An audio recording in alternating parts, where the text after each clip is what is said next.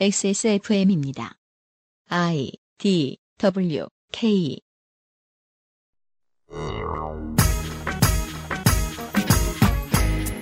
브런치와 패션, 관광과 축구 말고 우리가 유럽에 영향받는 것은 또 뭐가 있을까요? 거의 영향받지 않는 분야는 하나 압니다. 파업이지요. 만국 공통의 휴일, 노동절 주간의 이상평론에서는 프랑스의 철도 파업과 스페인의 국제 여성의 날 파업의 자세한 진행 과정을 통해 노동 선진국의 노동계를 구경해 보겠습니다.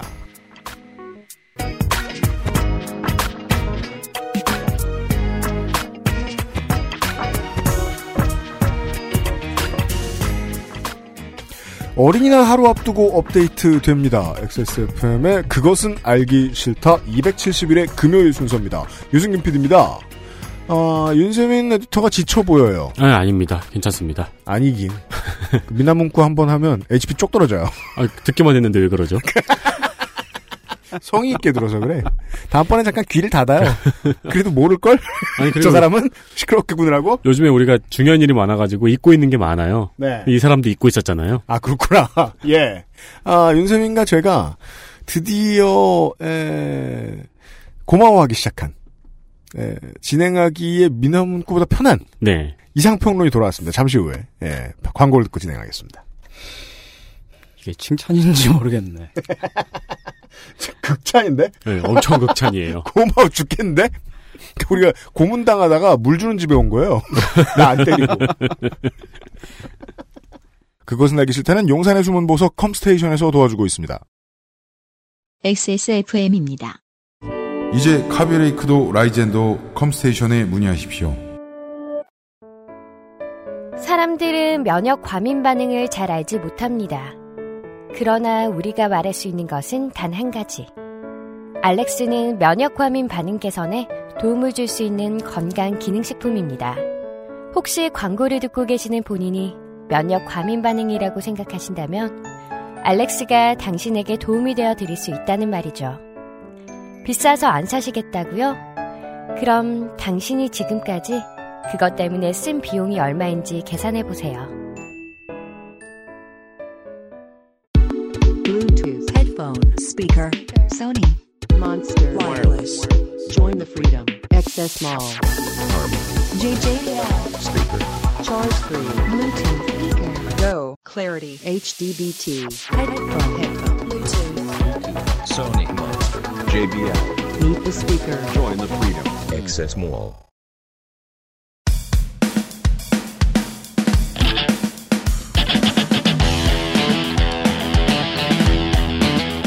여러 가지 문제로의 다양한 접근. 이상 평론.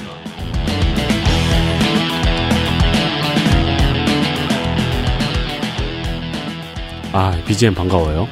어떻게 그렇게 살았는지 모르겠는데, 어, 20대에 이제 논팽이로 지내다가, 어, 그런 느낌, 이제 한국이 고령화됐기 때문에 특히 어, 직업이 좀 늦게 주어져요, 사람한테. 네. 그래서, 어, 30대, 40대가 오면 나를 찾아주는 사람이 있을까 이런 생각 전혀 안 하게 되잖아요. 음, 음, 음, 네. 예. 근데 갑자기 바빠지면 너무 기분이 이상합니다. 제가 이분을 처음 만났을 때만 해도 네. 거의 뭐, 그, 노원구의 길거리에 있는 글라디올러스, 글라디올러스 말고, 아, 그냥 제 플라토너스와 같았어요. 그냥 거기 서 있어요, 그냥. 네, 네. 이렇게, 앙상하게. 그랬다가, 요즘 너무 바빠가지고 만나기도 힘들어요. 오, 예. 어, 직업이 여러 개가 된 손희상 선생이에요. 오랜만입니다. 네, 안녕하세요. 오랜만입니다. XSFM 금기시하는 근황을 좀 들어볼게요. 제 근황을요? 잘 지내요? 아, 음, 네, 그, 그럭저럭 지내고 있습니다. 원래 한 달에 한 4일 정도 노동하시잖아요. 국경일마다. 아, 아, 지, 국경일이야. 일하러 가기 싫어. 이러면서. 지금은 뭐 한, 아, 최, 최근에 한 2주 정도 동안에, 아, 제가 어, 며칠 전에 네. 잠을 5시간 잔 적이 있었어요. 네. 하루, 하루에. 그게- 너무 좋더라고요. 진짜요? 네, 보통 그만큼 못 자니까. 그니까. 아, 요즘엔 너무 바쁘셔가지고. 네. 너무 바쁘니까 드디어 살이 찌기 시작했어요. 그러게, 원래는 우리는 그, 이분은 이렇게 바쁘면 돌아가실 거라고 생각을 원래 했는데. 그 피골 상접 어, 순망치한의 아이콘이었는데 네. 왜 순망치한이냐고 하냐면 너무 말라가지고 그 입술도 잘 안 보였어요. 저 사람은 잇몸이 시리게 이가 시리겠구나. 이제 피곤하니까 부어가지고 살쪘어요. 예. 네, 그렇습니다. 손희상 선생이에요. 예. 네, 오랜만이에요. 많아요. 네, 오랜만이에요. 요즘 잘 나가시는 분입니다. 예. 근데 원래 글쟁이가 바빠지면요, 되게 그 이런 그 반작용이 있어요. 갑자기 비전이 사라지고, 음, 음. 아는 게 줄어들고, 어, 세상에 대한 관점이 없어져요. 네, 바빠서. 그, 그렇죠. 그냥 누가 시키면 하고. 예, 예. 그래서 이상평론의 수준이 낮아질 때가 왔어요. 네, 일하면 일하는 기계가 됩니다. 오늘 어떤지 한번 보시죠. 아니 그 최근에 요즘에 그 아 그래도 그 요즘 그 계속 외신을 챙겨 보는데 네. 외신을 보면서 그 최근처럼 요즘처럼 그막 한국 뉴스가 외국에 그렇게 막 빵빵하게 나가는 적이 있었나 싶을 정도로 아, 뭐 재작년 가을에도 있었는데 이기만큼은 아니었죠. 네네네. 또 동아시아의 대통령이 끌어내려졌대. 네. 쿠데타인가 봐. 뭐 그냥 근데 총이 안 나오네. 이 정도였지. 네. 그 네. 그때는 뭐뭐 이제 박근혜 대통령이 탄핵된 소식 같은 게 나가더라도 하루 정도잖아요. 네. 일면으로 나간 게. 지금은 뭐 CNN 뉴스 온라인 홈페이지 들어가면은 그 대문짝만하게 네. 코리아. 일단 문재인 딱 대통령이 딱 있고 음. 그 밑에 막 그 주요 뉴스들 그 꼭지들이 막 열 몇 개가 수십 개가 쫙 붙어 있어요. What is 냉면? 네. 뭐 이런 거. 아, 그런가? 아, 네, 그- 네. 그, 그런 해석 네. 나오고 그래요. 네. 아, 그 대단합니다. 네. 네. 그 어쨌든 지금 이제 나이든 많은 이제 외신 기자 전문으로 해왔던 전 세계의 기자들이 막 해후를 이야기하고 있는 거예요. 음. 89년에 이제 그 베를린 취재할 때 어땠다, 저땠다. 네. 그런 우리도 들어가고. 한국의 뉴스도 베를린 장벽 무너지는 거 맨날 보여줬고 맨날. 네. 예. 거기다가 뭐 이제 앞으로 철도가 복구돼서 북한이랑 남한이랑 이제 철도를 타고 다닐 수 있게 되느냐 안, 안 되느냐 뭐 그런 네. 얘기들도 막 나오고요. 네. 외신에서 주로. 네. 근데 그런 가운데서도 이제 꿋꿋하게 어, 남북 정상회담 뉴스가 그 1등에 안 올라 있는 몇몇 그 나라들이 있어요. 네. 그 이제 트- 뭐 대표적으로 일단 프랑스가 그런데 음. 프랑스에서 이제 그 프랑스는 지금 누구도 안전하지 않은. 남, 네. 남북 정상회담 뉴스가 한 2위, 3위 뭐 이쯤에 위치가 돼 있더라고요. 그 네. 뭐, 르- 르몽드 사이트 들어가면 왜냐면 뭐- 제가 요즘 이제 외신에서 보는 프랑스의 상황은 네. 뭔가 영화 13구역. 네, 그런, 그런 느낌입니다. 아무도, 특히, 예. 아무도 지켜주지 않아. 네, 특히 이제 한 그 노동절 날 그날 당일 날에 이제 막 그 소요 사태가 일어나고 그러면서 네. 지금 이제 그 뉴스가 1등으로 막 올라가 있죠. 음, 홍석사 멀쩡하게 잘 지내나 모르겠어요. 자국에 더 큰 일이 있는. 음, 네. 네. 음. 네. 어, 그, 지금, 그, 노동절의 소요 사태의 발단이 이제 그 철도 파업인데, 음. 철도 파업은 지난달 3일에, 4월 3일부터 시작이 됐습니다. 이제 한 오늘의 달, 이야기는 프랑스의 철도 펍입니다. 네, 한 달쯤 됐죠. 시작한 지. 음. 이게 지금 예고된 바에 따르면 6월 28일까지 계속된다고 하니까 이제 한. 아, 지금도 계속 하고 있어요? 네, 그렇습니다. 그 4월부터니까 4, 5, 6, 세 달 동안 하는 거죠. 세 달 동안에 순환 파업이 예고가 되어 있습니다. 음. 순환 파업이라고 하는 거는 그 세 달 동안 계속 놀겠다는 게 아니고 그렇죠. 며칠은 일하고 며칠 일하고 며칠 파업하고. 네. 근데 사- 음, 그 정도의 수준이 한국에서 보기에는 음. 총파업 같다. 그죠. 아 총파업이죠 사실상. 네. 이게 거죠. 그 3일 근무하고 2일 동안 파업하는 식으로 순환제가 이렇게 되- 돌아가는데 음. 그 3일 근무하는 동안에도 제대로 열차가 운행이 안 돼요. 그렇죠. 가다가 그냥 아 내가 가기 싫어 그러면 아- 안 가고 막 네. 그러니까 지금 열차 편성이 지금 거의 형편없는 상태겠네요, 계속. 네, 많이 좀 힘들다고 하더라고요. 그- 거기 현재 살고 계신 분들의 말에 따르면. 우리 어릴 때만 해도 준법 파업이 뭔지 몰랐잖아요. 네. 근데 정말 이, 이 운수 노동자들이 준법이다 이것들아 이러면 할 수 있는 게 없어진다는 겁니다. 법을 어겨가면서 우리의 삶을 윤택하게 해주고 있다는 거죠. 음, 네. 이러한 파업의 배경은 음, 일단 지금 그 프랑스 같은 경우는 철도 그 이제 기차죠. 기차 떼제베라고 하는 음. 기차하고 지하철하고 국철 에하라고 하는 음. 국철 등등이 모두 이제 그 국영기업 SNCF의 독점 형태입니다. 음. 어, 물론 이제 그 지방으로 내려가면 지역에서는 이제 그 작은 지하철이나 뭐 그 작은 뭐 트램 같은 트램, 것들, 네, 그런 경전철. 것들은 네, 네, 그 이제 그 지역 회사들이 있다고 하는데 어쨌든 이제 그 크게 보면 뭐 SNCF는 뭐 코, 레일 같은 건가요? 네, 그렇죠. 코레일 같은 거예요, 정확히.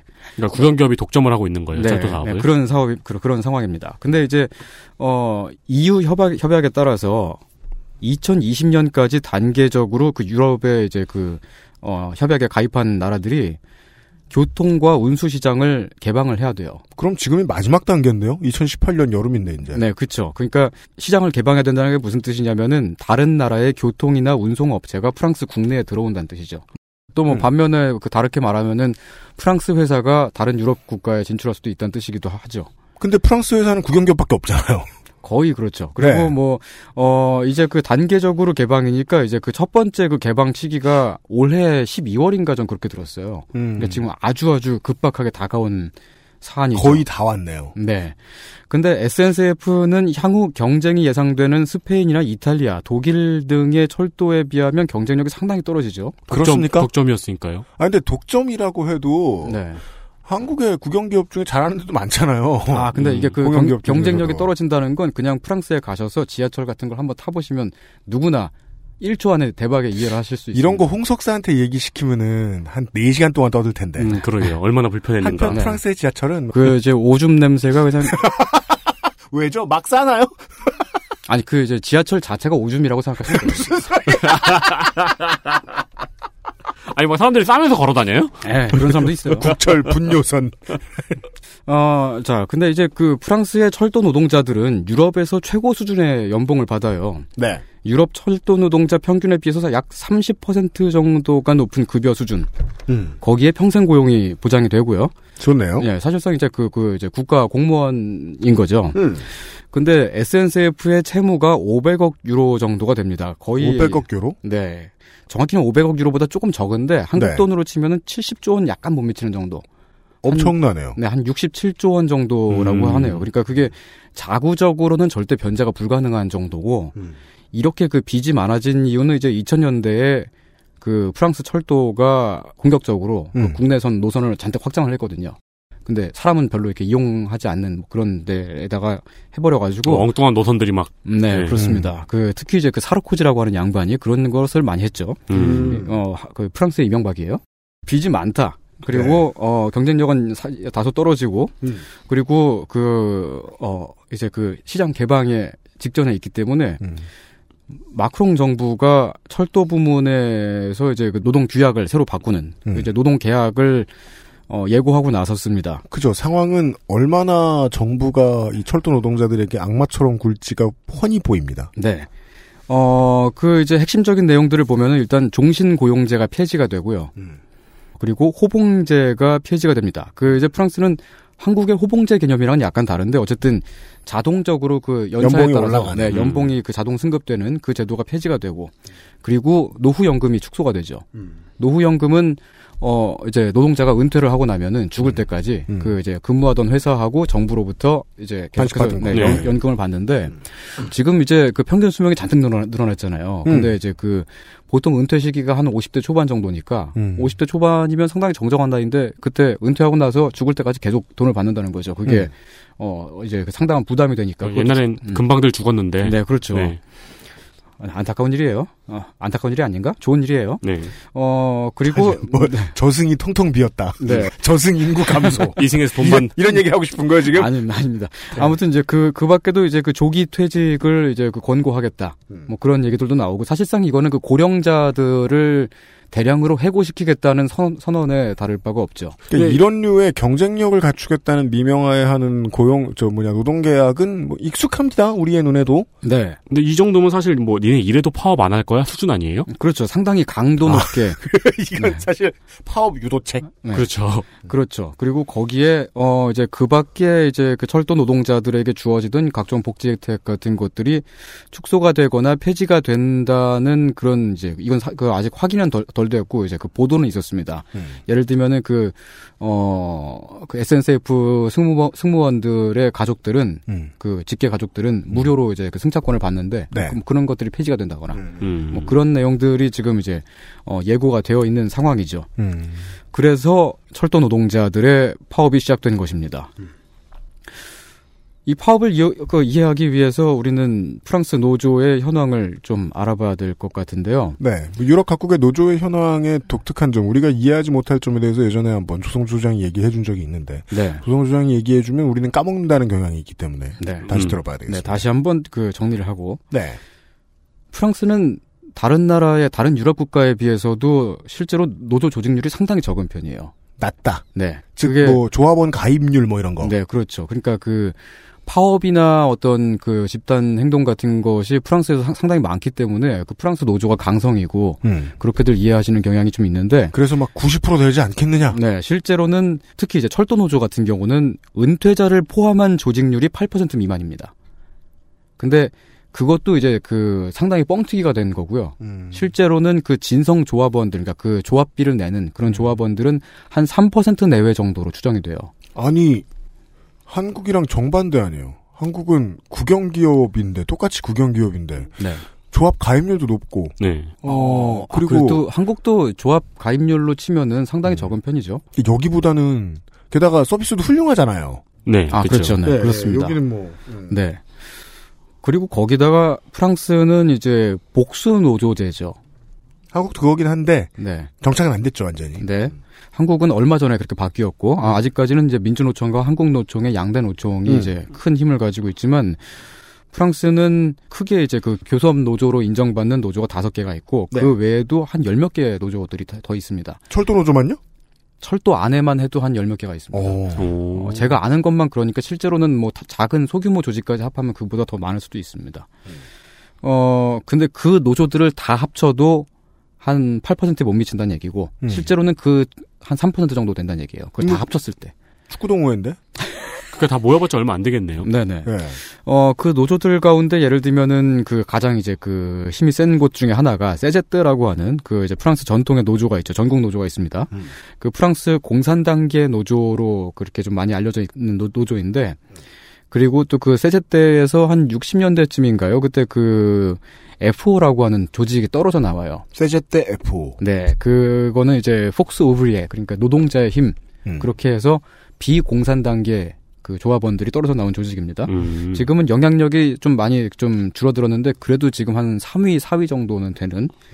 그리고 또 한편에는 어 세프데스라고 하는 그 이제 카톨릭계 조직이 있습니다. 이것도 카톨릭계 역시 노조도 있군요. 네, 그 아주 전통이 오래된 그 이미 100년 이상 된 그 전국 단위 노조고요. 음. 그 지부 이제 그 이제 어 철도 부문이 여기 철, 철도 안에 조직이 돼 있고 노조가 정관과 신앙에 따라 다른 노조가 있군요. 네, 그렇습니다. 그 세이프테스는 어 1900 몇 년도인가? 1900 어, 음, 음, 음, 1900한 19년인가? 1919년이 맞을 겁니다. 그때 이제 1919년이면 한국에서 3.1 운동 만세를 부를 때였죠. 네.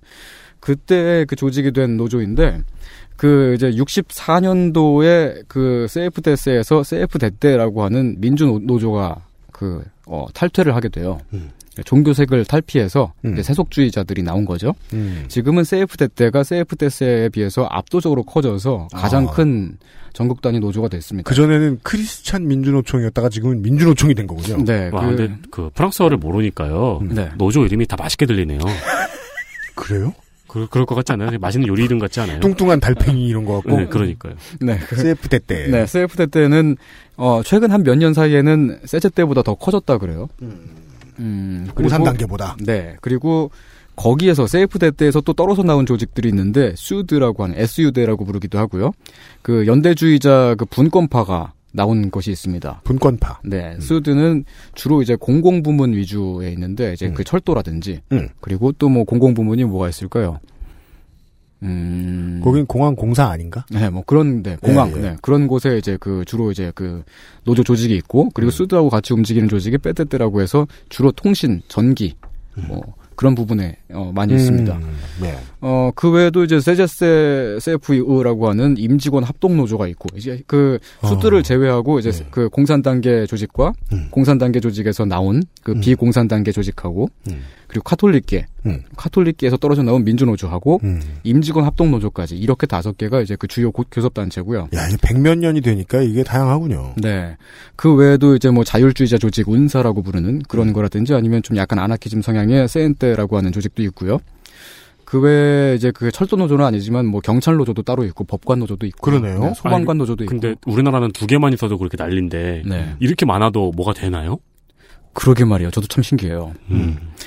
한국이랑 좀 노조의 개념이 음. 프랑스가 좀 다른 지점이 있긴 있습니다. 꽤 달라 보여요. 네, 그 이제 노조 자체가 일단 그 역사가 오래됐잖아요. 그 음. 역사가 오래된 데는 1800년대 막 중반, 초반 막 그렇게까지 이제 그 어, 거슬러 200년 된 곳도 있다. 네네. 그 음. 이제 그 정통성을 굳이 찾자면은 그 음. 뿌리는 그렇게 올라가는 것들이 있죠. 뭐 특- 특히 뭐 직공 노조 뭐 그런 데는 음. 기본적으로 동업자 노조나 음. 그 협동조합 같은 형태에 가깝습니다. 무슨 길드나 있던 시절인 줄 알았는데 유니온이 있었다니. 네네. 음. 아, 근데 이제 그런 것들이 전국 노조로 조직된 거는 이제 1800년대 후반, 음, 그리고 1900년대 초반, 막 그렇게 한 20세기로 넘어가는 시점쯤에 조직이 됐죠. 그렇군요. 근데 이제 그런 그 동업자 노조들이 이제 역사가 오래될수록 그런, 그런 형태들이 많은데, 음. 뭐 예를 들면 요프 같은 데가 그렇습니다. 요프예요? 네. 우리가 먹는 거요. 네. 음. 요플땡. 네. 음. 네. 거기가, 어, 원래는 그 낙농업 노동자 협동조합이에요. 아, 예, 예, 예. 네. 근데 낙농업 노동자들은 이제 소를 키우잖아요. 네. 네. 근데 소는 새끼를 자꾸 낳으니까 소가 네. 많아지잖아요. 네. 그리고 신나게 소 젖, 젖을 짜는 거예요. 음. 그러다 보면 우유가 남잖아요. 네. 음. 그래서 공장을 세웠어요. 요구르트 공장을. 그 정신 차려 보니까 기업이 된 거예요. 근데 그런 것은 보통 네. 그렇게 서로 서로 생겨난 기업들이 연합을 해서 네. 땡- 한국의 경우에는 땡땡업 협회 네. 이런 식으로 자영업자 혹은 공장주들의 협회들이 만들어지고 네. 고용된 사람들 피고용인들의 협회는 안 생기거든요. 네. 네. 네. 근데 여기는 동업자 위주의 협회들이 막 생겨난 거예요. 그게 노조가 된 거고. 네, 그래서 그 그렇게 노조가 회사보다 상위에 있는 개념인 경우들이 왕왕 있고. 그 노조 그러니까 그 노동자들이 그러면 역사도 그렇고 거의 네. 모든 게 서- 회사보다 상이네요. 네, 그러니까 그 회사 이제 그 고용주가 회사를 소유하고 거기에 이제 피고용인들을 노동자들을 고용하는 그런 형태라기보다는 음. 조합이 일단 있고 음. 그 조합원들이 전문 경영인을 고용을 하는 와. 형태 음. 그런 경우들이 있었습니다. 아 노조가 하다 보니까 수익이 생겨가지고 야 우리 경영해줄 사람 좀 고용하자 이렇게 되는 거네요. 네, 네, 음. 네. 경영학과 나온 놈 좀 데리고 와봐. 음, 네, 음. 그- 사장 오디션 좀 보게. 그런 것이 이제 그 큰 회사들 중에도 종종 있고요. 그러면 사장 오- 그 경영학과 졸업생들이 와가지고 제가 젖자는 법은 잘 모르겠습니다만은 뭐 여러 여러 예. 여러분을 짤짤 수는 있습니다. 미천하나마 네. 짜드리겠습니다. 그러다가 이제 그 세제떼라고 하는 이제 그 노조는 이제 그 공산 단계요. 네. 음. 최초에는 처음에는 공산 단계는 아니었어요. 이제 그 프랑스식 사회주의자들이 이제 그 노조를 전국 단위로 조직을 한 거죠. 그게 1895년도입니다. 음. 한반도에서는 그 고종이 황제에 오를 때쯤이죠. 네. 어. 그게 이제 그 세제 때가 그 지속되면서 30년대 1934년에서 1936년 정도까지인가요? 음. 그때쯤에 이제 그 총파업 투쟁을 하는데 음. 이제 그 역사상 아주 큰 총파업 중에 하나로 기록이 돼 있습니다. 음.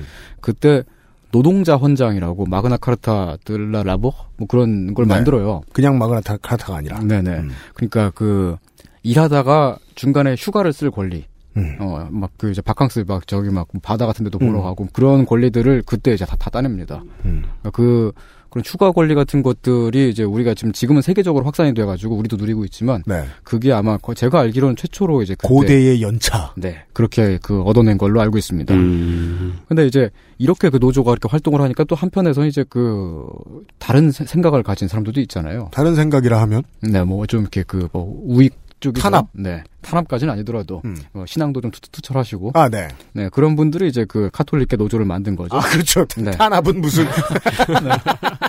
나 저 노조 싫어. 음, 네, 우리 기도하는 노조 하자. 우리가 네, 우리가 노동운동은 해도 기도는 하고 시작했기 때문에 그렇지. 그렇죠. 경건하게. 아 노조 안 할 수는 없고 이거 우리의 파업을 위해서 기도합시다. 기도는 해야 되는데 음. 그래서 기독교계 노조가 네.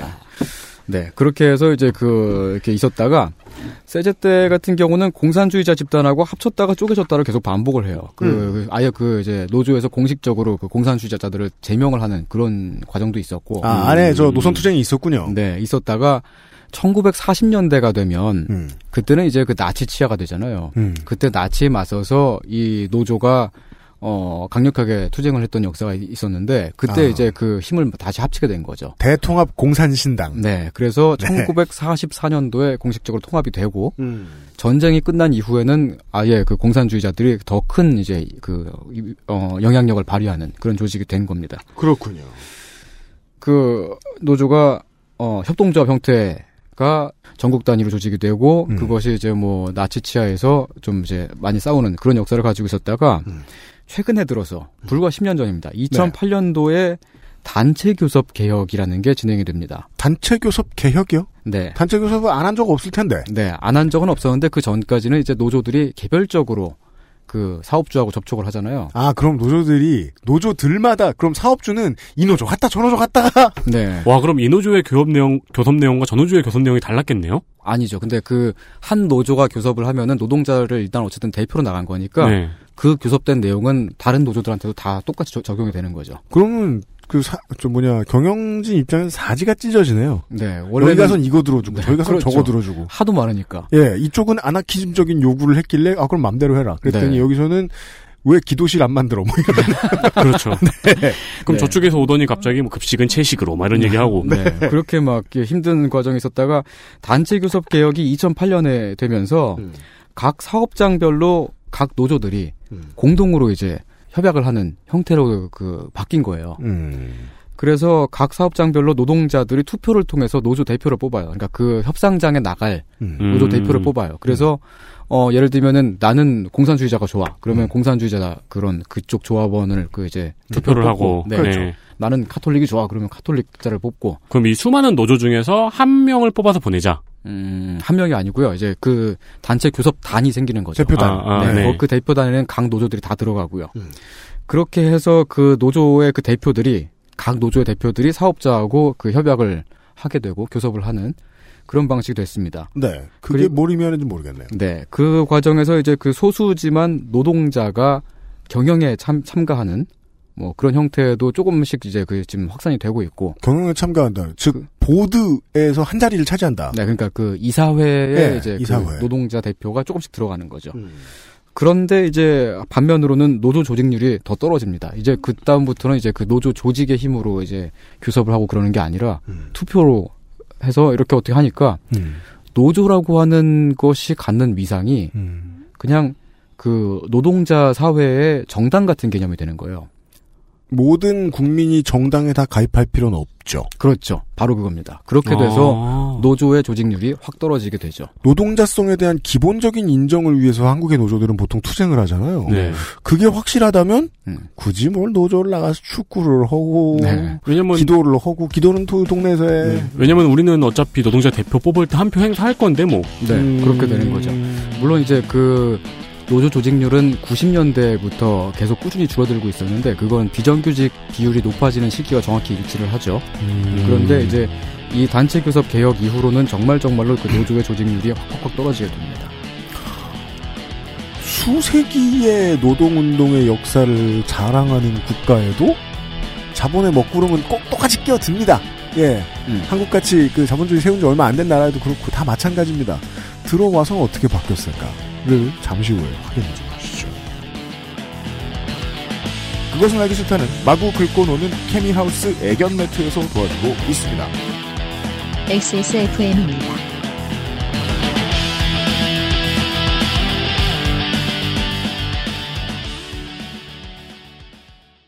우리 아이들에게 꼭 필요한 거? 유해물질 안전기준 통과로 믿을 수 있는 미끄럼 방지로 넘어지지 않게 안전하게. 음식물을 흘려도 잠깐 실례해도 쓱 닦아주면 그만. 강한 내구성과 보건력으로 짓궂은 아이들도 거뜬하게. 어? 갖고 싶어? 사람과 함께 동물과 함께 케미하우스 애견 매트. Bluetooth, headphone, Monster, Sony, Zabra, wireless. Join the freedom. Access Mall. 미끄럼 방지와 강한 내구성은 기본 반려동물을 위한 거실 위의 놀이터 케미하우스 애견 매트 네, 지난주에 애견 매트를 소개해드렸습니다. 네. 런칭 이벤트를 합니다. 네. 이달 말까지 5만원 이상 구매하시는 고객한테 윤상 PD님 대본에 의하면은 디자인이 먹어주는 방석. 케미하우스 매트와 같은 재질인데요. 이 네. 디자인이 먹어주는 방석을 증정 중이라고 합니다. 그렇습니다.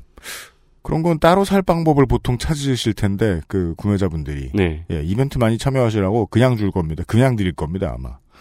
다른 애들은 몰라도 개들은 정말 방석을 좋아하죠. 근데 매트도 있고 방석도 있는 거네요, 그러면은. 그렇죠. 나는 매트에서 자고 걔는 방석에 안 치고. 내가 술을 많이 먹었을 때 네. 가능합니다. 아, 지금 드리고 있답니다. 액세스몰에서 확인해 주시고요.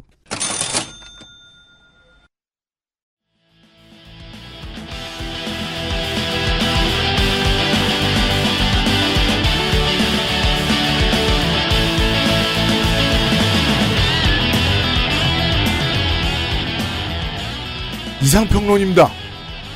한층 늙은 손희상 선생과 함께하고 있습니다.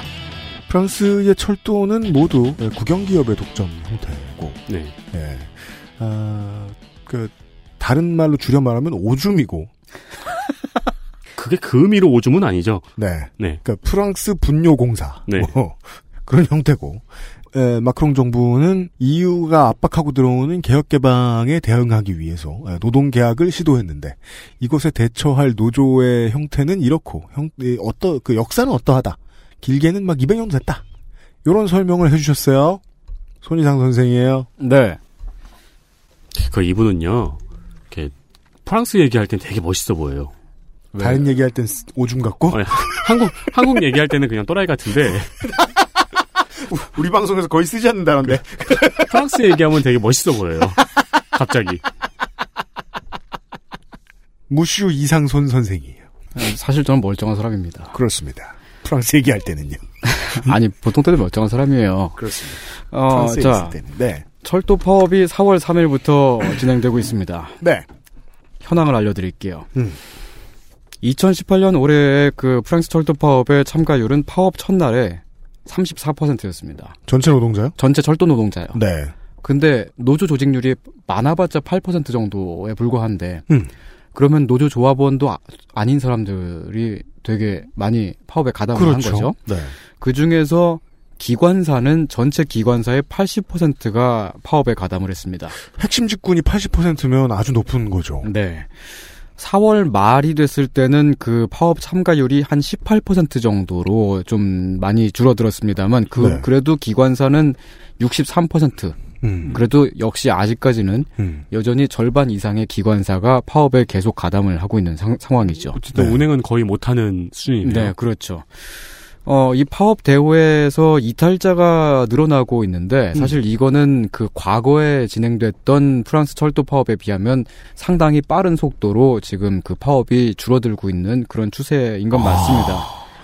네, 그럼에도 불구하고 지금도 프랑스에서 철- 전체 철도에서 한 40% 가량만 정상 운행이 된다 그래요. 기관사의 63%가 아직도 파업 중이니까요. 네, 그렇죠. 60%가 안 가고 있다는 얘기잖아요. 그렇죠. 근데 물론 이제 그, 그 이제 운행 일에는 운행을 하고, 음. 운행하지 않는 날에는 운행을 안 하고, 음. 그게 이제 그 SNCF 그 노조 사이트에 들어가면은 그써 자기네들 파업 그 이제 스케줄러 같은 게 것이 음. 써 있고, 와, 그럼 시민들은 그걸 보고 네. 음, 기차가 하는군 이러고 가는 거예요. 네네, 그렇죠. 그, 그리고, 그 럼 뭐 프랑스 다음 프랑스 네이버 이런 데서 그 저 맵 조정해 주겠죠. 그럼, 어. 네, 그- 네. 아, 거기, 거기는 포털이 그런 데가 뭐 거의 없습니다만, 네. 네, 그리고 뭐 이제 그 열차 같은 거 전기권을 사기, 사기도 하잖아요, 사람들이. 네. 그 전기권 샀던 거 그런 거 환불 같은 것도 이제 노조 음. 사이트에서 대신 해주고 있습니다. 깎아주고. 와. 네. 어. 어, 어쨌든 그 파업 첫 주에는 정상적으로 운행되는 차량이 한 20% 정도였어요. 20%못 미쳤습니다. 음. 근데 지금은 40% 정도로 약간은 더 많이 운행을 하고 있는 상황이죠. 그 이제 근데 그 유럽은 음. 그宣겐 협정 가입국은 국경이 뚫려 있잖아요. 그렇죠. 그러니까 철도들도 떨리 국제선이 그- 네, 운영됩니다. 그렇죠. 국제선이 북부 쪽으로 가는 거, 영국, 네덜란드 이런 쪽으로 가는 것들은 거의 정상 운행에 가깝게 지금 되고 되고 있다고 하는데 저처럼 촌스러운 청취자 여러분 호흡을 한번 하십시오. 예. 국제선 철도라는 게 있습니다. 네. 예. 어 우리도 어쩌면 생길지도 모르죠. 그죠? 어제도 예, 김민아 씨가 얘기했는데 못 알아들으셨을 거예요. 예. 뭔 얘기인지 모르겠잖아. 아니, 이제 90 분을 들었는데. 소주 파티 때 알아들으셨을 것 같아요. 소주 파티를 한다. 무슨 소리야. 근데 국제선 철도가 생긴다는 겁니다, 청취자 음, 여러분. 네. 그리고 이제 프랑스에서 국제선 남부선이 이제 뭐 스페인, 음. 스위스, 이탈리아 등등 그렇게 가는 가겠죠. 그쪽은 거의 파행에 가깝게 진행이 되고 있대요. 아, 그러니까 이 퍼센테이지가 균일한 게 아니고 위에는 거의 되는데 밑에가 음, 거의 네. 운행을 안 하고 있는 거네요. 네, 이제 그 남쪽에서 가는 국제선 열차는 프랑스 리옹역을 지나가니까 주로 이제 파리보다는 리옹 위주로 그 파업의 강세가 심, 그 그죠. 네. 이 얘기는 보통 기관사들은 가는 곳만 가시게 이제 일정이 잡히니까. 네. 남부 쪽의 음. 기관사들이 훨씬 더 많이 파업에 참여한 것이다. 네, 그 이유는 모르겠습니다. 저는 이거는 그 언론에 보도가 된 내용이 아니고 저도 이제 현지에 있는 활동가한테 주워 들은 네. 얘기여가지고 아, 제일 중요한 걸 안 알아오셨다 그래서 네. 갑자기 모른다. 멋있다가 오줌으로 보여요. 날씨가 따뜻해서 그런 거 아닐까요? 아 그런가? 네, 날씨도 어. 좋고. 기분이 좋아서. 음, 아, 기분 기분도 좋고, 좋고. 네, 놀고 싶고. 네. 근데 이제 이렇게 지금 파업이 진행되고 있는 와중에 파업 초창기 초기 때쯤에 온라인으로 파업 기금을 모금을 했습니다. 철도 노조가요? 이것도 뭐 저희 이제 예상할 수 있어요. 만만치 않았겠죠. 네. 한 열흘 정도 만에 한국 돈으로 약 10억 원 가량이 모였습니다. 맞다. 싸우기에 충분하네요. 네. 한 2만여 명이 성원을 해서 2만여 명이 이제 돈을 이렇게 몰아줬다 그러고 음. 그걸 이제 파업 기금으로 삼아서 지금 굴러가고 있는 상황이죠. 음. 그래서 말하자면 그 시민들의 지지가 여전히 강하게 있다는 거고. 그러니까 이게 아무렇지도 않게 듣는데요. 네. 그 왜 저 걸어서 세계 속으로 보다 보면 당최 이해 안 되는 문화의 나라들이 있어요. 음, 네. 저걸 왜 저렇게 웃고 있지? 저 사이가 좋아. 그 싶은 데들. 음, 네. 아니 한 달째 한국 그 저 경제신문 발 스타일로 말해보자고요. 시민의 발이 묶여 있는데 시민들이 막 돈을 팍팍 줘요. 네. 우리나라도 그럴 거예요. 뭐 핵실험 해도 클럽에서 놀고 막 그러잖아요. 아, 그거. 그러게 외국인들이 한국을 보면 또 그렇겠네요. 맞아. 영국에서 핵실험한다 그러면 프랑스 사람들은 막 그냥 불 켜놓고 막 네. 침대 밑에 엎드려 있고 날 텐데. 그럴 수도 있다. 야, 그렇구나. 자, 그리고 네. 대학생과 시민사회의 지지 집회가 주말마다 이어지고 있습니다. 파업 첫째 주에는 2,700여 명이 거리에 나왔고, 사실 이건 상당히 작은 규모, 작은 그래요? 수치였죠. 음. 근데 이게 그 매주마다 이어지다가, 노동절을 기점으로, 지난 5월 1일이었죠. 그때부터 해서 이제 그 전국 단위의 생산 부문에서도 동맹 파업이 그 이제 이전부터 예고가 되어 있었고, 사실은 어. 지금 지금 그 에어 프랑스도 동맹 파업을 했다고요? 아, 네. 에- 에어 프랑스는 이제 그 철도 파업의 초기부터 같이 동, 동, 동맹 파업에 가담을 했습니다. 야. 네, 국내선의 항공편 중에 한 20% 정도가 결항을 하고 있는 그런 상황으로 지금 진행이 되고 있습니다. 얘기를 들으면 시야가 갑자기 되게 맑아지는 느낌이 드는 게 네. 파업을 이렇게 하면 효과가 확실할 수밖에 없죠. 그렇죠. 철도와 비행기가 한꺼번에 파업을 하면 예. 뭐를 원하는지 모르겠지만 아무튼 들어줘라 이 정부 놈들아. 제가 실제로 2010년도에 네. 그 2010년도에도 좀 상당히 큰 규모의 철도 파업이 있었거든요. 네. 그때 그 철도가 태- 정확히 그때 제가 탄 날은 태업을 했어요. 음. 그래서 제가 그 비행기를 놓친 적이 있습니다. 음. 공항까지 가갖고. 비행기는 뭐 타고 한국 한국 갈 거 아니었을까? 아, 아, 그, 그때는 오스트리아 가는 비행기였던 것 같아요. 저는 프랑스에서 출발하는 비행기를 지금까지 다섯 번을 탔는데, 음. 그 중에 세 번은 제 시간에 타질 못했어요. 음. 다 뭐, 뭐, 국철이 파업을 하든지, 음. 아예 공항 그 관제사들이 파업을 하든지. 그럼 첫 번째 그 못 가셨을 때도 네. 옆에 있던 시민한테 물어보면 얘기해 주셨겠네요. 어차피 비행기도 늦게 가. 아, 어쨌든, 예. 네. 근데 항공사가 동맹 파업하는 것도 한국 시민 제가 한국 시민이고 아무것도 모르는 촌스러운 사람이긴 합니다만 한 10%는 이해합니다. 네. 그것은. 근데 네. 노동절을 기점으로 생산 부문도 동맹 파업을 한다. 네. 노동절이니까요. 노동절이니까 이거 충분히 설명이 되는 거군요. 너무 쉽게 얘기해. 어, 하지만 그 예상보다는 좀 작은 규모가 됐어요. 그렇지만 지금 이제 그, 제가 아직은 그 보- 보도 내용을 전부 파악한 상황은 아닙니다만 5월 1일, 엊그제죠. 지금 이 방송을 녹음하고 있는 오늘로서는 엊그제입니다. 세제 때 집회에만 5만 5천 명이 참가를 했습니다. 거리에 실제로 나온 규모를 말하는 거예요. 네. 그래도 이게 그 한 작년, 재작년에 비하면은 그 집회 규모가 아, 좀한 2만 명 정도가 줄어든 규모긴 한데, 음. 그래도 상당히 큰 규모고, 한국은 천만 살구 도시에 한 도시에 이러니까 네. 감안 오는데 네. 파리 큰 도시 아니잖아요. 네. 그리고 근데도 5만 명. 파리에서 블랙블록에 출연을 했어요. 블랙블락이요? 그건 네. 뭐예요? 블랙블록이라고 하는 건 이제 그 뭐 아나키스트 모임 뭐 그런 거라고 할 수 있는데 다 시꺼먼 옷을 입고 복면하고서 음. 그막 길거리에는 차량이나 뭐 전보다 같은 거 다 때려 부수고 아. 보도블록 부수고 너무 재밌을 것 네, 같긴 그런. 형님들 있잖아요. 보도블록은 부수기 되게 힘들 텐데 일부러 끌어내가지고 이렇게 민들레 털고 아, 그 근데 그 보도블록은 깨는 이유가 뭐냐면 그걸 네. 깨가지고 그걸 이제 던지니까. 아 그러면 집에 나올 때 빈손으로 나와도 되겠네요. 음. 아, 네. 편해지네. 네. 그 지금 이 그 블랙블록에 출연한 이 뉴스가 문재인과 김정이 김정은의 만남을 그 프랑스 뉴스에서 밀어냈죠. 그렇죠. 네, 지금 안 그럼 이상합니다. 난리가 났다. 지금 막 온 동네방네 불 타고 있다. 네. 소요니까요. 네. 아무튼 결론은 이렇습니다. 지금 네. 동네방네가 불타고 있어요. 네. 앞으로 이제 여기에 프랑스 행정 권력이 어떻게 대응할지를 좀 봐야 되겠습니다만 지금 이제 그 아, 네. 어, 갑작스럽게 출연한 그 이- 이건 지금 예고가 되지 않았던 거니까요. 음. 그 좀 굉장히 좀 폭력적인 양상으로 음. 좀 치닫고 아니, 있죠. 이제 홍소라도 되게 익숙해졌나 봐. 음. 저 인스타그램 그 홍, 홍소라 석사 인스타그램 보고 있으면은 네. 그냥 저 남친하고 평온하게 데이트하는 사진 이런 쭉쭉쭉 올라오거든. 음, 그러게요. 그냥 불이 나면 배경 좋네 사진 찍고 뭐 그러, 그러고 있나 보다. 마시멜로 같은 거 구워 먹고 아. 정리를 해드리자면은 파업의 규모가 과거에 비하면 철도 파업 규모가 조금은 약해진 모습입니다만 아직까지는 상당히 큰 힘을 발휘하고 있고 네. 특히나 효율적으로 그 이제 운행을 중단시키기도 하고 있고요. 음. 그럼에도 불구하고 시민들의 광범위한 지지를 얻고 있습니다. 그 이게 노조 조직률 3%에서 나올 수 있는 힘들이 아니잖아요. 그렇죠. 그래서 이제 우리의 관심사는 이렇게 낮은 노조 조직률, 그러니까 그 작은 규모의 그 조직을 가지고 8% 3%짜리가 네, 거기다가 그것도 하- 하나의 노조가 이제 아, 지금부터 이제 이렇게 하자 하고 이렇게 가는 게 아니고 음. 여러 조직들이 같이 막 이제 전화도 하고 막 그 카톡도 하고 막 그러면서 음, 음. 말 맞춰가면서 카톡은 안 하겠죠. 그러면서 이제 그렇게 해야만 하는 한계성에도 불구하고 이런 대규모 파업을 장기간 지속할 수 있는 이런 힘이 이런 역량이 어디서 나오는가 음. 하는 게 이제 하나의 관- 저 관심사고 그렇죠. 그 다음에 또 하나는 파업의 이탈이 어쨌든 일어나고 있잖아요. 음. 그럼에도 불구하고 실질적으로 노선 운행을 어떻게 저렇게 중단시키고 그렇죠. 있는가. 예. 그러니까 그 실제로 이제 그 어, 국가의 그 운송망을 마비시키는 그런 힘을 보여주니까 정부가 어이 하고 이렇게 놀라는 거잖아요. 네. 그, 그때서부터 교섭을 할 수 있는 힘이 생기는 거고. 네. 자, 그리고 또 이제 그 프랑스인의 절반 가량이 철도 파업을 지지하는 까닭은 또 무엇인가 하는 게또 궁금한 점이죠. 음. 이그 통계에 따라서 약간 약간씩 그리고 시, 시기에 따라서도 조금씩 그 변화를 보이고 있습니다만은 파업 초기에는 거의 한 절반 이상 정도가 철도 파업을 지지를 했고 네. 어, 한 4월 마지막 날인가요? 한 4월 29일인가 뭐 그때쯤에 나온 통계 여론조사로는 42점 몇 퍼센트가 어, 지지를 한다. 뭐 그런 그런 보도를 봤습니다. 42점 몇 퍼센트라고 해도 절반 정도니까 거의 절반 가까우니까 굉장한 거죠. 네. 그것을 그 정부가 이 철도 파업과 실제로 맞짱을 뜨게 되면 그 여론과 싸워야 되니까 음. 어, 시- 그, 그런 거죠.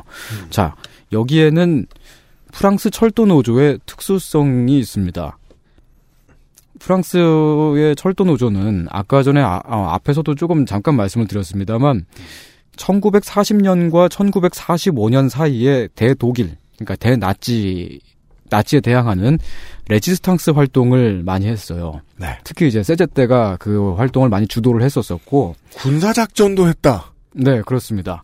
그 이제 어 나치 시기에 보면은 그 나치 군대가 프랑스를 통해서 이제 다른 나라로도 이제 그 가야 되니까 네. 그 이제 프랑스 그 철도를 통해서 그 병력이나 뭐 물자 같은 걸 수송을 하잖아요. 그렇죠. 그러면은 그 철도 노선을 빠개는 거예요. 막 머리통도 빠개고 막 폭탄 터치해가지고 팡팡 막 폭탄도 날리고 막. 아 머리통은 그 저 독일군. 네, 네, 그러겠죠. 아, 자기 철도- 머리통은 아니고. 철도 노조가 막 나서가지고 우리보다 잘하는 놈들이 어디 싸 이러면서 아, 막 네. 그 철도 노선 막 다 부수고 막 이렇게 네, 하는 거예요. 네, 늘 말할 수 있습니다만은 물류가 멈춰지면 세상이 멈춰지는데 그 세상 안엔 전쟁도 있으니까. 네. 그 격렬하게 저항을 했고 그래서 이제 그 때문에 이제 그 나치 독일로부터 상당히 많은 수의 철도 노동자들이 끌려가서 처형을 당했습니다. 그 오. 숫자가 천 단위예요. 몇천 단위예요. 그러니까 파업의 기술로 정복 사업을 막았군요. 네. 그래서 이게 그 프랑스 역사 교과서에 그냥 나와요 이런 일들이. 그 중요한 그러니까 일이니까. 굉장히 중요하고 거기다가 이제 어 어떤 어 나치 독일에 맞서 싸웠던 프랑스인들의 어떤 애국심을 고취시키는 역사이기도 하잖아요. 야 노조의 역사가 기니까 그런 일도 있군요. 네. 그래서 프랑스인들은 마치 그 철도 노조, 특히 철도 노조를 바라보는 그런 관점들이 우리가 한국인들이 독립운동가 후손 보듯이 하는 그런 것이 있는 거예요. 근데 한국의 독립운동가 후손처럼 막 목 먹고 못 사는 게 아, 아니라 네. 북한의 독립군 후손처럼 떵떵거리고 잘 사는. 독립운동을 했던 단체들이 아직도 남아 있는 거이기도 하고 또 그게 네. 노조라는 거잖아요. 네, 그 철도 노조 자체를 이제 그런 마치 이제 우리가 이제 그뭐 김구 선생이나 뭐 그런 그런 음. 느낌으로 보는 거죠. 우리는 그, 단체가 없잖아요. 그 세제때라는 이름은 아까 처음 나왔던 가장 큰 노조 조직들 중 하나. 네. 예. 거기에다가 또 이제 프랑스가 드골 정권이 막을 내리고 이후에 사회당이 집권하는 와중에 음. 그 사회당 집권기에 이제 미테랑 같은 사람들이 이제 그 집권하잖아요. 그 정권을 갖고 그럴 때 철도 노동자 출신의 정치 과- 그 각료가 나옵니다. 네. 그 중에 이제 피에르 베레고부아라는 양반이 있었는데 음. 철도 노동자 출신이에요. 그리고 레지스탕스 출신이기도 하고 철도 노동자로서 레지스탕스 활동을 아, 했던 그렇겠죠. 그 베레고부아는 이제 그 전후에 종전 후에 2차 대전이 끝나고 나서 그 PSU라고 하는 통일사회당이라고 하는 단체를 만들었습니다. 그건 그 좀 작은 군소 정당 같은 거였는데 당시에 그 샤를드골의 집권에 반대하는 상당히 반체제적인 그런 입장을 가지고 있는 정당이었어요. 근데 그 통일사회당이 나중에 이제 미테랑의 사회당 으로 어 흡수가 되죠. 네. 어쨌든 이제 그 미테랑계의 그 사회당 안에서도 상당히 그 좌파적인 그런 인물이었고 음. 이 사람이 80년대 미테랑 정권 시절에 사회부 장관인가 그 장관을 해먹다가 곧 총리까지 오르게 됩니다. 어, 예. 그 세계 역사상 철도 덕후 중에서 가장 그 성공한. 높은, 네, 네, 높은 직책에 올라간 사람. 아니, 철도 노동자라고 해서 다 철덕은 아닙니다만. 아 근데 이 사람의 그 어떤 행적을 보면은 상당히 많이 철도를 사랑했던 것 같긴 해요. 네, 알겠습니다. 음, 철덕 중에 가장 에, 정치 커리어가 화려한 인물이다. 네, 베레고부아라는 양반입니다. 네. 근데 이 베레고부아가 그 미트랑 정부에 들어가서 그 미트랑 정부 집권기는 이제 그 프랑스가 사회주의 이제 프랑스식 사회주의죠. 그러니까 온건한. 네. 근데 그런 경향을 갖고 있었다고 하더라도 당시 전 세계적으로는 그 신자유주의 네. 당시엔 신보수주의라고 불렀습니다만 막그 공기업들을 민영화를 하고 작은 정부를 막 하고 막 이렇게 그리고 뭐 어, 시장을 개방하고 등등이 이제 그 세계적인 압력으로 작용하고 있던 때여서 미트랑도 이제 그런 것을 받아들이지 않을 수가 없었 거든요. 음. 그런 것 중에 하나가 유로존에 가입하는 일, 그- 그 유럽 통화를 사용하는 거죠. 음. 네. 그거랑 특히 이제 그 미국 기업들에게 시장을 내어주는 일 음. 등등의 베레고부아 장관, 어, 아 베레고부아 총리, 총리 시절에 음. 특히 총리 시절에 많이 갈등을 했으니까 그때 이제 그 대통령하고 척을 집니다.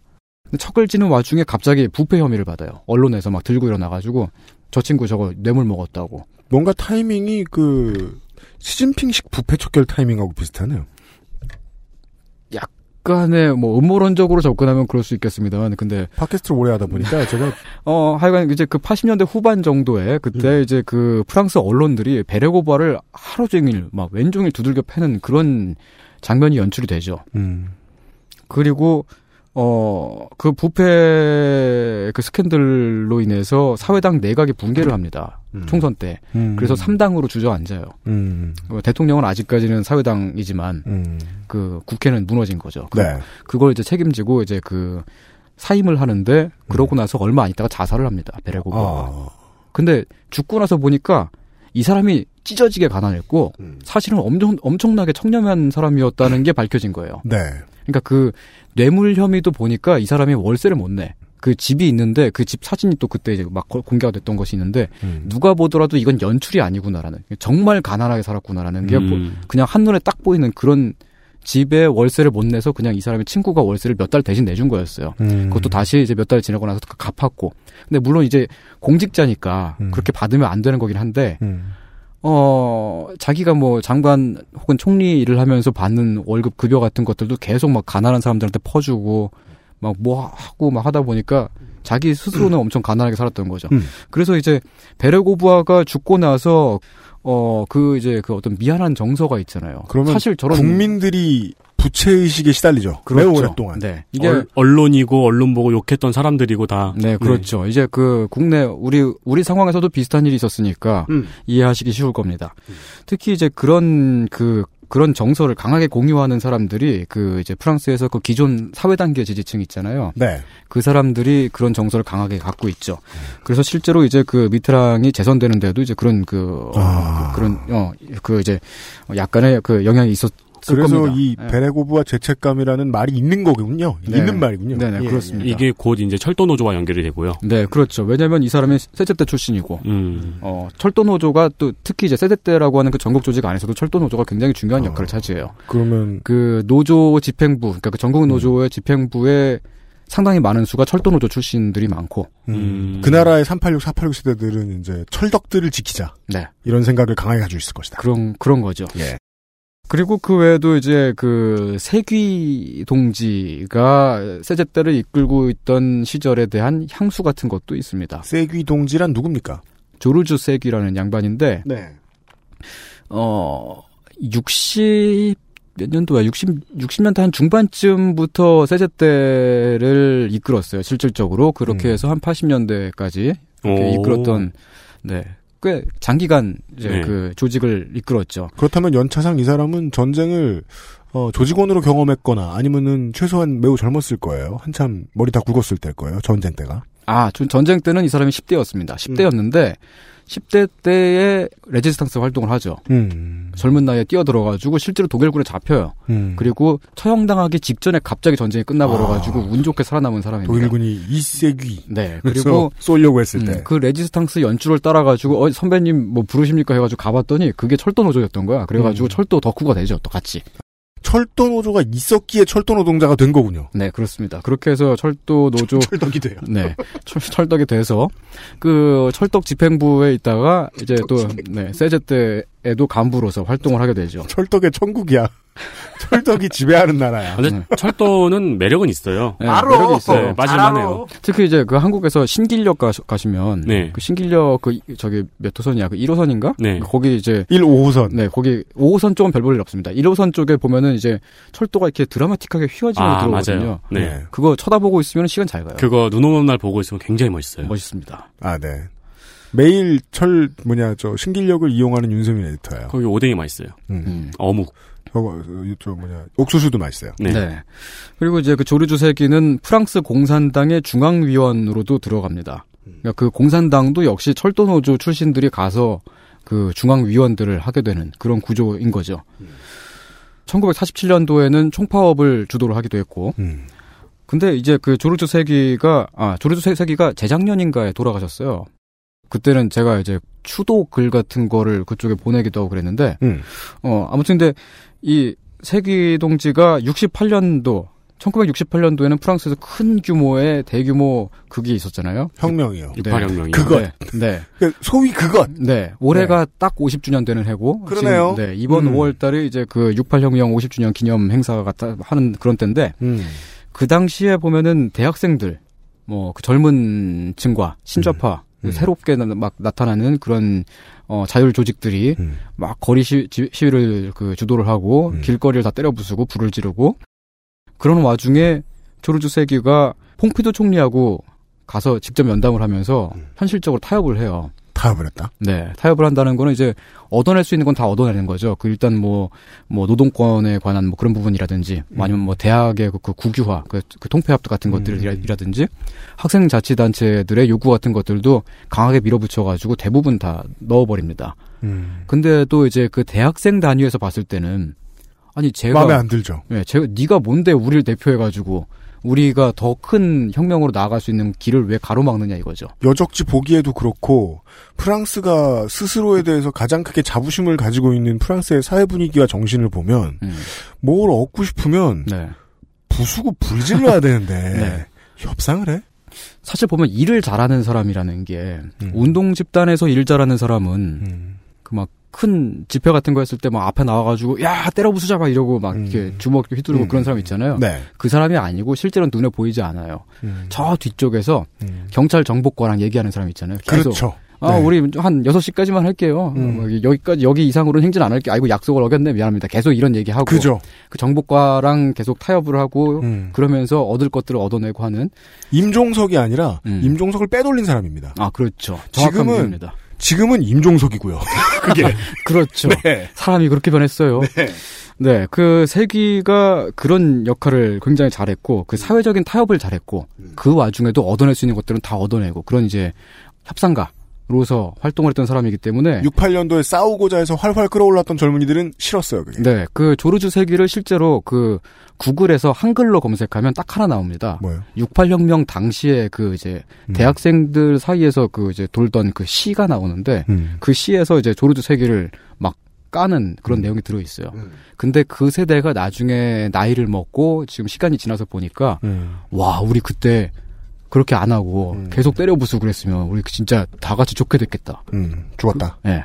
음. 다 같이 그렇게 됐겠다. 음. 그러니까 그걸 딱 알게 되는 거죠. 그러니까 철, 철이 든 거죠. 네. 음. 그러니까 이제 사후적으로 봤을 때 이제 세기를 긍정적으로 평가하는 음. 여론들이 생기고 그리고 특히 이제 그 세제 때 같은 그 세제 때 계열의 그 철도 노조가 그냥 아무 어떤 목적 없는 소요 사태나 어떤 국가적인 분란 같은 것을 피하고 그 현실적으로 공공선을 추구한다는 그런 이미지가 또 음. 어, 그 철도 노조에 음. 있는 거죠. 아, 그러니까 우리가 전부 다 막 날뛰고 때려 부시고 이럴 때 네. 철도 노조에서 가서 이 전체 선을 위해 협약을 하고 왔다. 네, 그 음. 아주 아주 잘. 음. 무력 투쟁의 핵심적인 조력자 출신들 주제의 정치력이 장난 아니다. 네, 장난 네. 아니다. 음. 그래가지고 철도 노조에 대해서 프랑스인들이 가지는 감정이 그런 것입니다. 음. 이런 이유로 그 프랑스 시민 사회에서 기존 사회단계 지지자들의 정서적인 공감을 받는 거죠. 이것이 좋은 이미지는 다 있네요. 네. 부채의식도 있고 신뢰도 있어요. 네.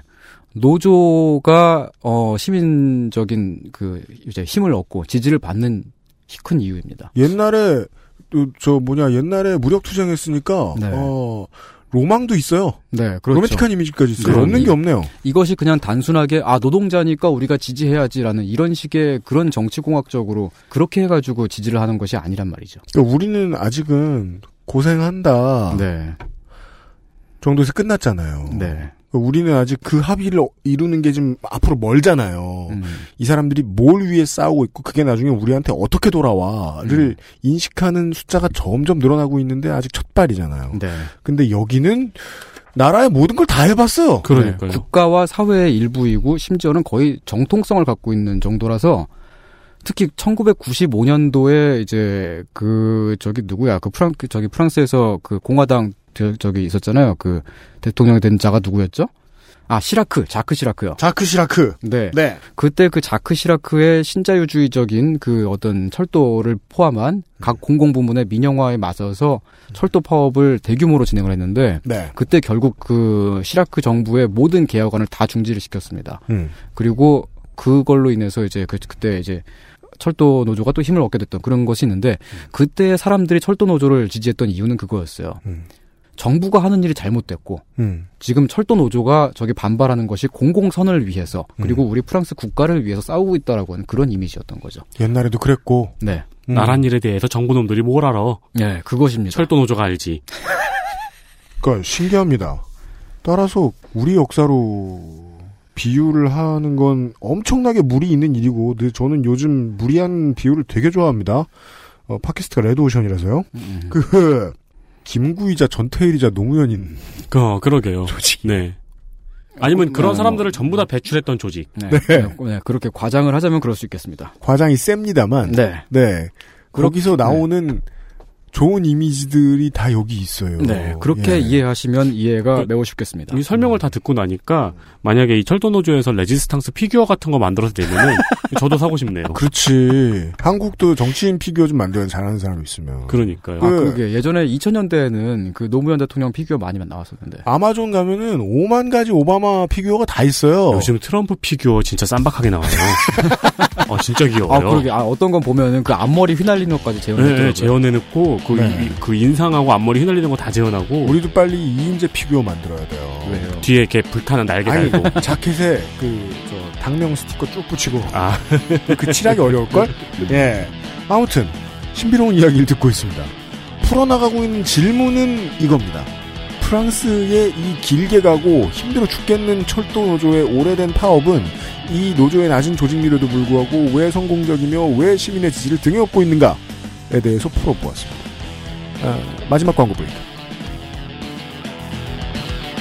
그것은 알기 싫다는 면역 과민 반응 기능 개선에 도움을 줄 수도 있는 바이로메드 알렉스에서 도와주고 있습니다. XSFM입니다.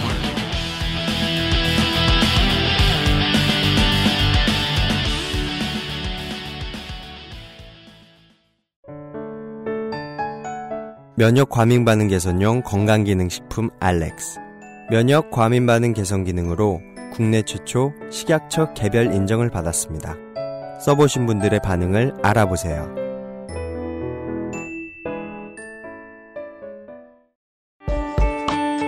용산에 있는 사람들은 컴퓨터 전문가지 내 컴퓨팅 환경까지 전문가는 아니니까 문의하실 때 저희를 신뢰하지 않는 고객들도 많이 만나 뵙습니다. 하지만 업무, 학습, 게임을 하실 때 당신이 느끼실 답답함과 어려움은 알고 보면 CPU와 쿨러의 궁합, CPU와 메인보드의 상성, 램, 셀 레벨, 내장 사운드 카드의 드라이버 버전 등에 따라 나타나는 결과일지도 모릅니다. 혹은 팬 쿨러를 뒤집어 끼웠는데 아무도 모르고 몇 년이 흘렀을지도요. 011-892-5568로 전화 주십시오. 당신의 삶에 생각보다 많은 부분이 바뀔지도 모릅니다. 컴스테이션은 조용한 형제들과 함께합니다.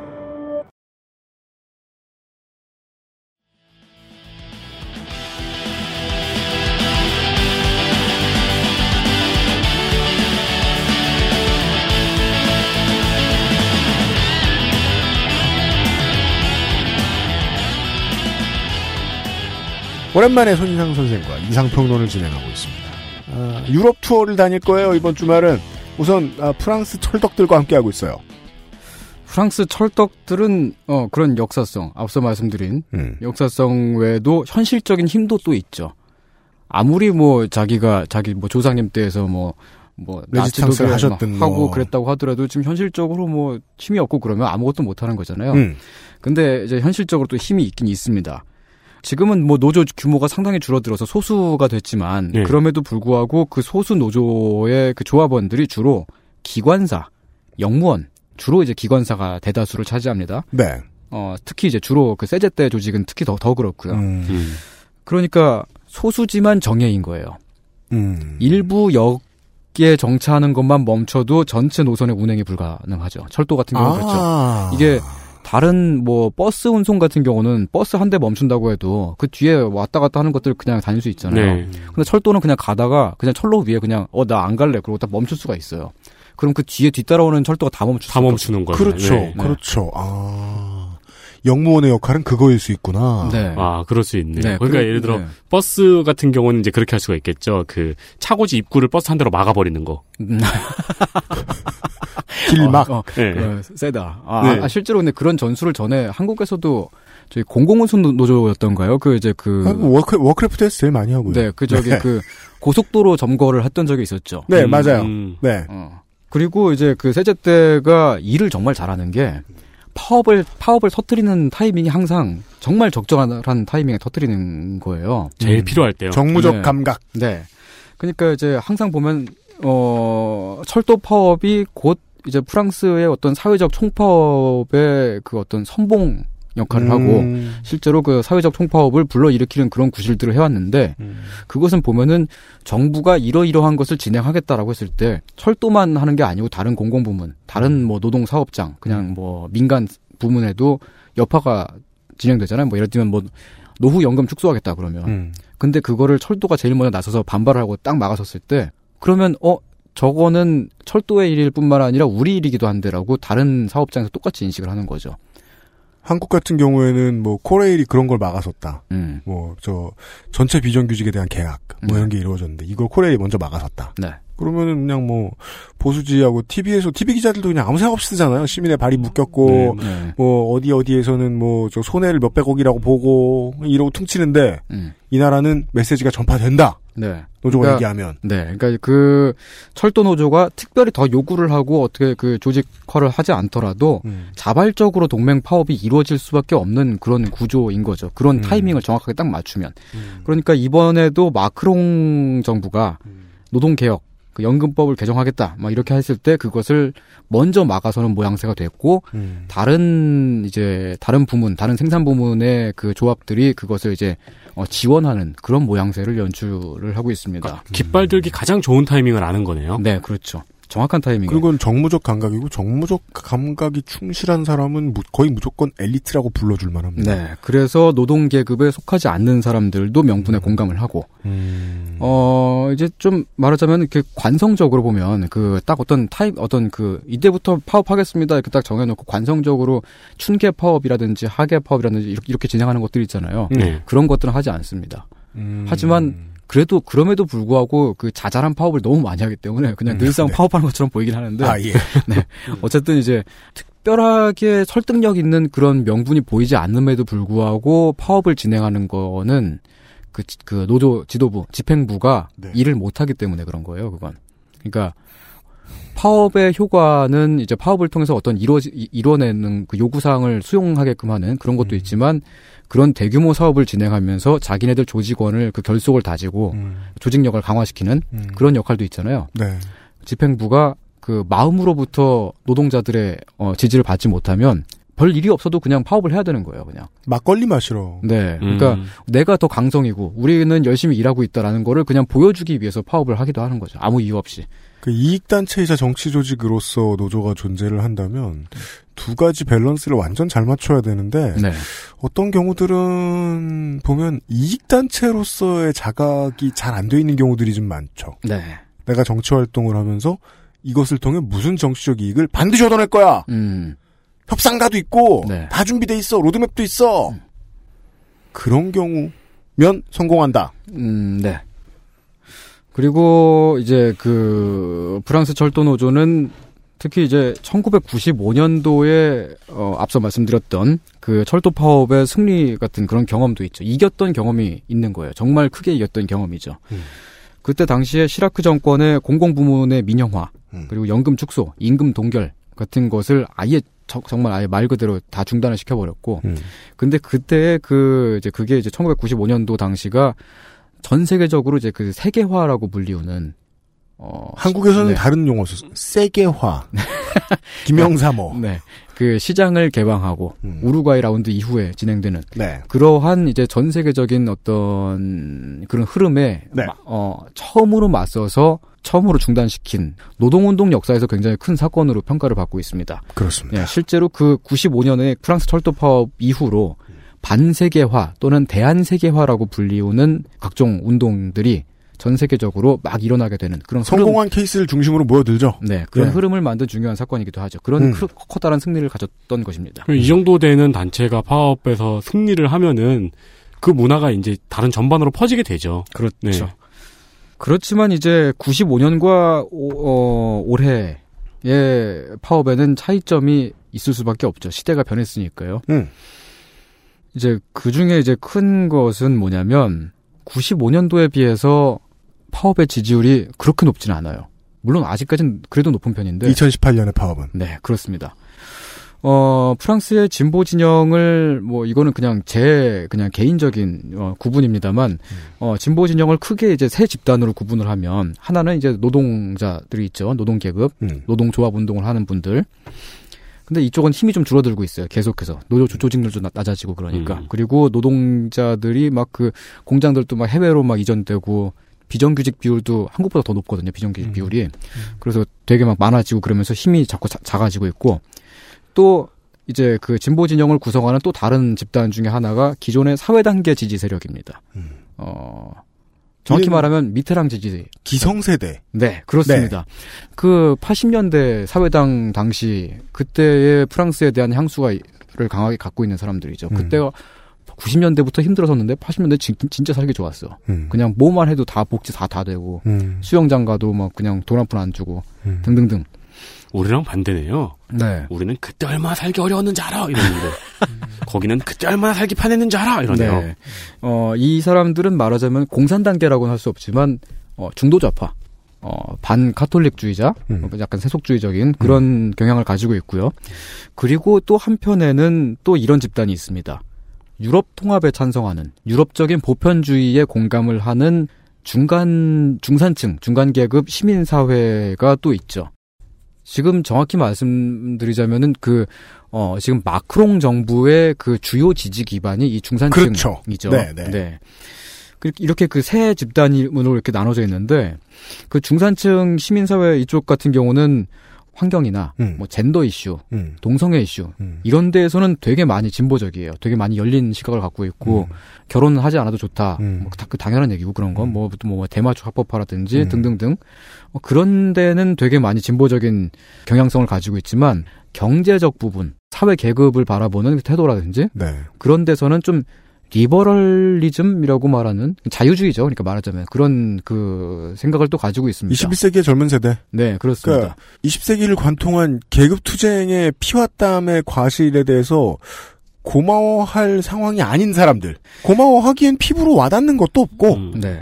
이들 이 유럽주의자들은 네. 그 이제 프랑스의 그 르펜 같은 그런 그 국민 전선의 그런 극우파들은 굉장히 싫어해요. 그렇지만 또 동시에 노조가 파업하는 것도 싫어해요. 그렇죠. 썩 달갑게 생각하지는 않습니다. 아. 그래서 이 사람들이 지금 그 철도 파업에 반발을 하는 젊은 층에서 반발을 하는 모습을 보이는 거죠. 야, 이 부분은 해외 얘기지만 이해 안 되는 게 별로 없습니다. 네, 그 예. 앞서 말씀드렸던 이제 그 베레고부아 당시에 그 베레고부아에 대한 어떤 죄책감 그런 음. 정서라든지 혹은 레지스탕스 시절의 어떤 그런 그 그런 존중 그런 음. 것들이 이들 세대에는 확, 확 줄어들거든요.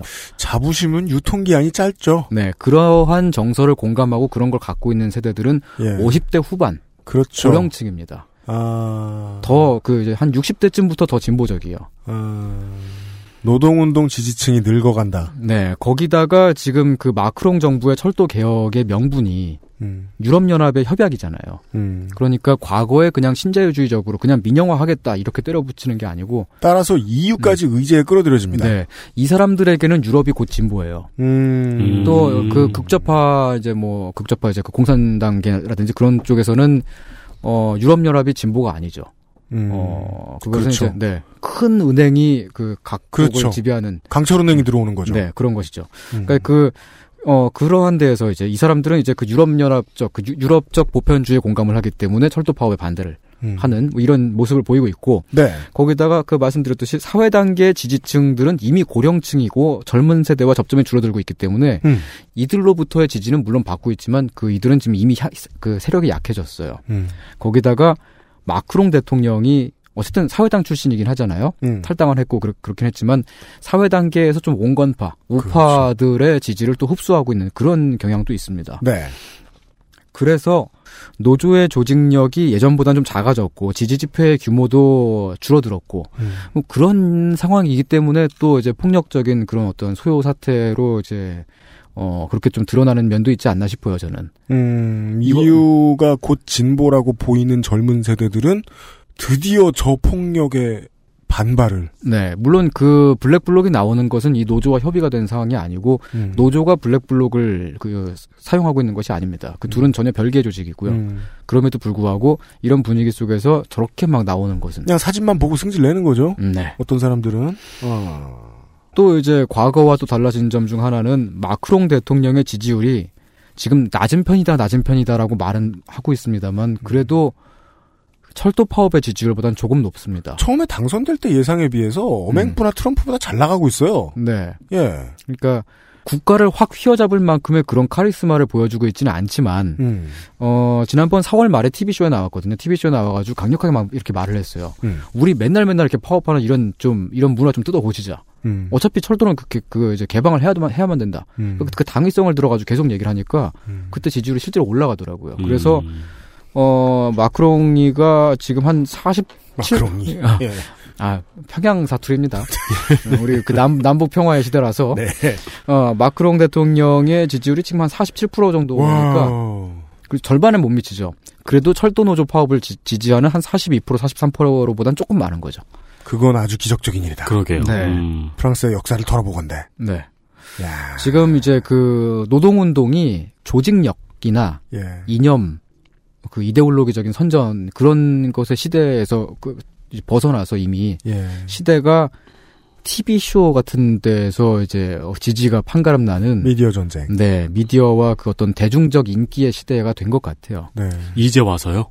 아 뭐 지금은 더 더 많이 커진 거죠. 음. 음. 전부터 계속 그렇게 변화가 일어나고 있었습니다. 거기다 또 이제 또 하나의 불리한 점은 전 국민의 70% 이상이 어 결국에는 그래도 이제 그 정부가 밀어붙이고 있는 이 개혁이 어 그대로 이루어질 거다라고 판단을 하고 있습니다. 우리가 뭐 EU를 탈퇴할 것도 아니고 네. 그 불, 불, 불 exit죠. 네. 네. 그러니까 이런 이런 전망은 되게 어떤 재미없다. 아, 웃기지? 재미없다. 나, 나 재밌다고 생각했는데 말하는 순간 힘이 빠졌어. 아, 나, 추진력이 떨어졌어. 아, 나 웃으면서 좀 약간 좀 그 비참한 느낌이 들어요. 그러니까. 아, 근데 이게, 아, 생각하니까 웃기네. 미안합니다, 청취자 여러분. 네. 어, 근데 이제 그 국민 다수가 실제로 이렇게 그 전망을 좀 어둡게 보고 있다는, 그러니까 그 파업을 지지는 하고 있지만 그래도 안 될 거야, 아마. 그러니까 저거는 뭐 막지 못한다. 네, 그런 생각 을 갖고 있는 상황이라는 거죠. 그래도 여전히 그 노조는 어, 무시하지 못할 만큼의 힘을 과시했고, 어, 정부가 그 원, 원한 대로 그 개혁을 밀어붙일 경우에 음. 파업에 찬성하는 40% 이상의 여론과 충돌을 하지 않을 수 없으니까 어 이거 이 부분은 앞으로 지금 어떻게 진행이 될지 좀더 지켜봐야 할 부분입니다. 정부는 고민을 하긴 해야겠네요. 어 그 사람이 근데 대통령이 고민을 할 사람인지 잘 모르겠어요. 저는. 네. 네. 가장 많이 비교되는 건 이제 누굽니까? 저 트리도의 얼굴을 한 이명박이다 이런 평가잖아요. 음. 네네네. 그 아무튼 네. 네. 프랑스 구경을 오늘 시간에 해봤습니다. 이 노조의 지지율이 고공행진이다 이런 말은 의미가 없을 정도로 음, 네. 예 존재가 당연했고 권위가 당연했고 그것을 지키기 위한 노력이 있었다는 사실에 대한 appreciation이 모든 국민에게 있었던 시절 이 되게 길었고 네. 그 시절의 고점이 꺾여간다는 이제 프랑스의 경우에는 시대의 어떤 종언 같은 게 다가오고 있는지도 모르겠다. 이유도 자본주의도 이제 피할 수 없는 흐름이 되어서 네. 이번 철도 파업을 통해서 그런 모습들을 우리가 지켜볼 수 있죠. 슬픈 골드 크로, 골든 크로스를 지나가고 있다. 네. 같은 그림을 이야기를 해주셨습니다. 이게 한국은 서- 이게 뭐 어느 게 선이고 어느 게 후고 어느 게 미래의 모습이고 어느 게 더 과거지향적인 일이다 이렇게 말할 수는 없는데 네. 한국의 상황과 봤을 때 어떤 부분은 과거 어떤 부분은 미래 이런 것들이 혼재돼 있네요. 음, 네. 확실히 남의 나라 얘기가 맞아요. 네, 네. 옛날에 어른들은 어떤 나라는 우리나라에 비해서 몇십 년 뒤쳐져 있어. 어떤 나라들은 우리나라에 비해서 뭐 몇십 년 앞서가 있어. 이런 식으로 얘기했는데 그게 순 거짓부렁이라는 생각이 너무 많이 들었거든요. 어렸을 적에. 왜냐면 어떤 부분은 현재를 공유하고 있고 어떤 부분은 과거고 어떤 부분은 미래일 테니까. 그렇습니다. 그 점을 좀 자세히 들었습니다. 그렇습니다. 네. 우리는 그 구장 이름 뭐라 부르더라? 찾아볼 시간도 없는데. 아 그래 그래 그래. 파크 데 프랑스. 네. 어, 생제르맹의 홈구장이에요. 네. 그 근처 어딘가에 어, 보도블록이 뜯겨 나가고 아, 거기는 아직 안전하다고. 차가 타고 아 그래요? 아무튼 거기 몇 킬로 반경에서 빨리 좁으니까 그런 상황이 왜 일어났으며 에, 어떻게 진행될 것인가에 대해서 어, 관광을 다녀보았습니다. 예, 어, 내일 이 시간에 남쪽으로 내려가 보도록 하겠습니다. 내일 이 시간에 어, 이상평론 어, 이번 주말에 두 번째 시간에 다시 찾아뵙도록 하겠습니다. 손희상 선생과 윤세민 에디터와 유승민 프로듀서였습니다. 내일 다시 만나요. 네, 고맙습니다. 감사합니다. XSFM입니다.